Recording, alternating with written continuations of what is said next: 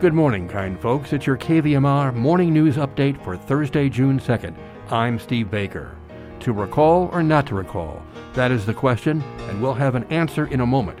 But first, it's regional weather.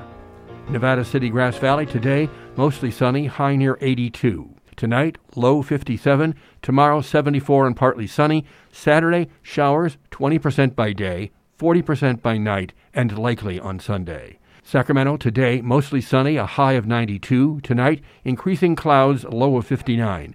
Friday, 83 and mostly sunny. Truckee Tahoe today, partly sunny, becoming breezy in the afternoon, high near 70. Tonight, low 43. Friday, 66 and partly sunny. Placerville today, partly cloudy and a high of 86. Angels Camp today, high of 89, partly to mostly cloudy.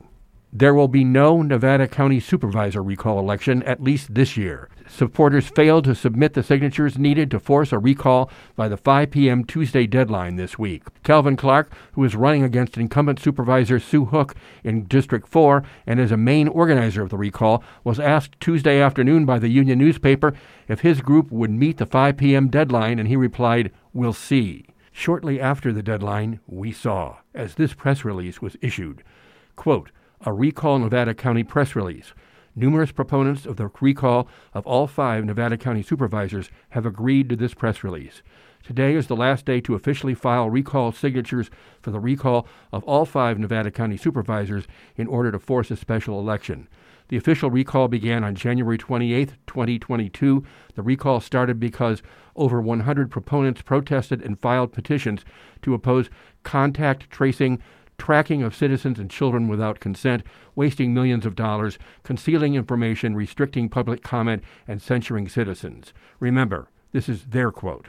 In light of the fact that the election is coming up in a few days and the fact that everywhere in America is so divided, it was decided to hold off filing the recall signatures in order to create unity now. It was also agreed to postpone the filing of the recall in order to focus on electing two new supervisors, Valentina Masters in District 3 and Calvin Clark in District 4, and also to help elect Paul Gilbert for Registrar of Voters.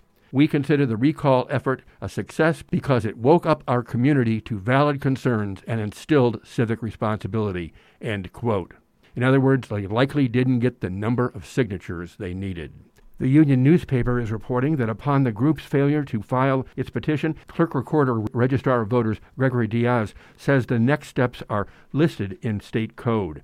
I will have to go to code. I don't think I need to do anything, says Diaz. If I do, I would just send a notice to the proponents saying that no petition was filed. In order for the petition to have proven successful, organizers would have needed to acquire the signatures of 20% of registered voters within each district. Speaking of the election, we promised to tell you where Nevada County's vote centers are now and where they are opening this Saturday through Monday, 8 a.m. to 5 p.m., and 7 a.m. to 8 p.m. on Election Day next Tuesday.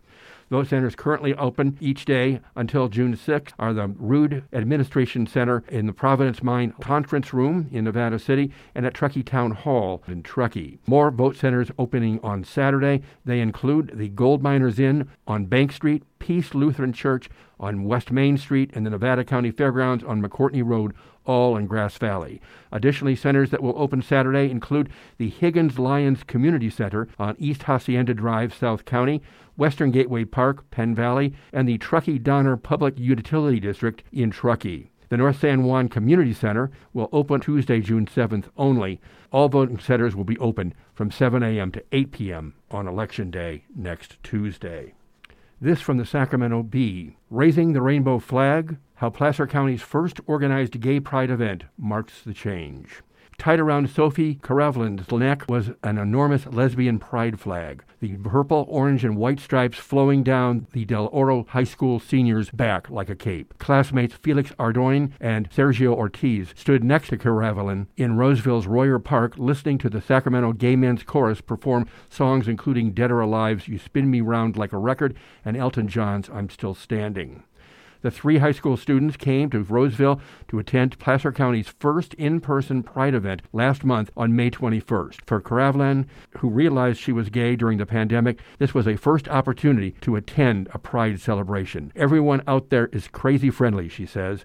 I was worried that bringing a flag would be too much, but everyone makes me feel really comfortable. Though smaller in scale than Pride events in Sacramento or the Bay Area, Placer Pride was historic. The culmination of three years of planning, the event signaled that Placer County's queer residents are coming into their own as a community ready to, to live their lives openly in a region known for its conservative politics. Sometimes I hear people say, oh, Placer is so conservative, and I think it is, but you weren't here in 94 when you really had to keep quiet about your politics, says longtime Auburn resident Daniela Zimmerman, the lead organizer of Placer Pride. Change is happening.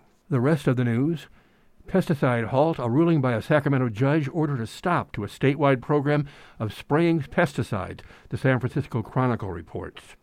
The old fire, which started on a Tuesday afternoon just north of Napa, has grown to nearly 570 acres and has prompted evacuations, 15% contained with containment expected on by Tuesday, June 7th, that according to the Sacramento Bee. And from our community arts listing, coming this Saturday, Simrit live in Penn Valley at Western Gateway Park Pavilion in a benefit for KVMR, selections by Delphi.